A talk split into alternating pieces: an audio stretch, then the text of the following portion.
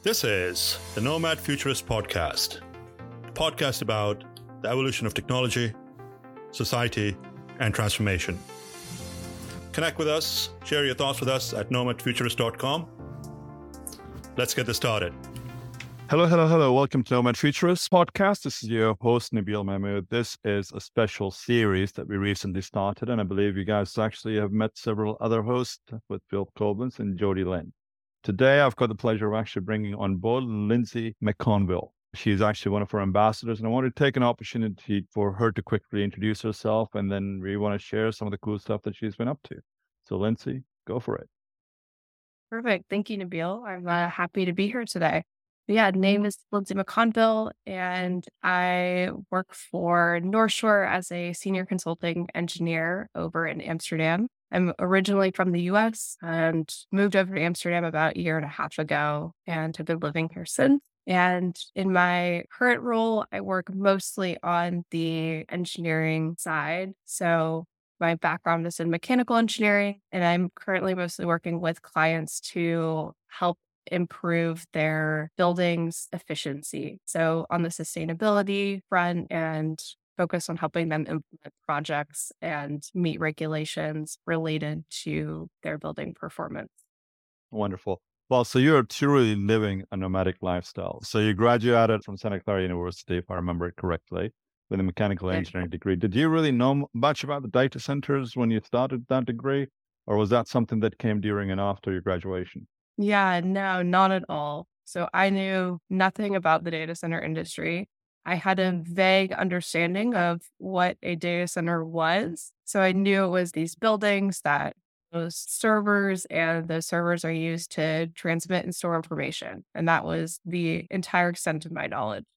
So I really didn't become familiar with the industry until my junior year of college when I was looking for an internship the summer. And one of my professors at the time, he had posted on our Canvas page about an internship opportunity with Northshore, which is the current company that I work for. And it was a summer internship program for a mechanical engineering student. And I read through the description and thought, wow, okay, this is really interesting. I know a little bit about data centers, but not really. And the whole focus was on making the internet more sustainable. And that was what really drew me in and piqued my interest. I kind of thought, okay, how does that work? How can you make the internet more sustainable? And I ended up applying for that internship, getting it, and then it all sort of took off from there. Wonderful. And you've been there for almost four years now. So that's absolutely wonderful. All right. So for starters, I want to really thank you for joining us as one of our ambassadors for the initiative that we're working on. And I recently found out that you spoke with your high school engineering class. Could you share your experience and what did you guys cover and what was it all about? And how do we get all those people into our space? Yeah, absolutely. So, starting about three years ago, my high school physics teacher reached out and told me that he was doing a intensive course, an engineering intensive course, which is a three week long course where the students only take that class. So, this didn't exist when I was in high school. It was a new program. And as part of that course, he wanted to bring people who are currently working in the engineering field in to talk about their career path and what industry they're working in.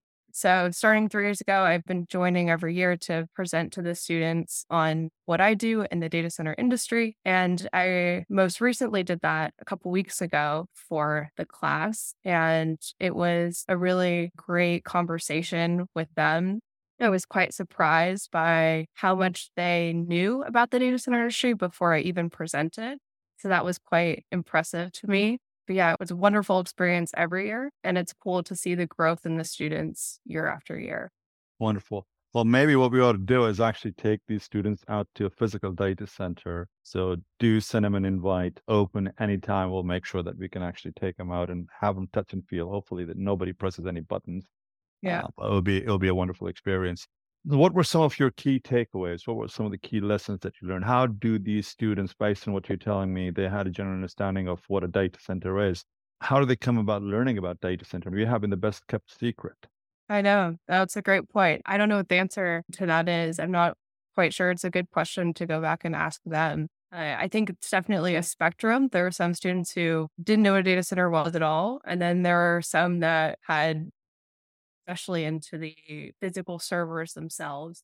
And, you know, we're asking great questions about, okay, but how do you make the building more efficient? And why are data centers in the global data center or digital infrastructure industry, why is it consuming so much energy? You know, these really great questions but how they gain that knowledge, I'm not sure if that's a testament to the school they went to, the teachers, or just really they heard something or saw something online that inspired them to go deep dive, look at how those systems work.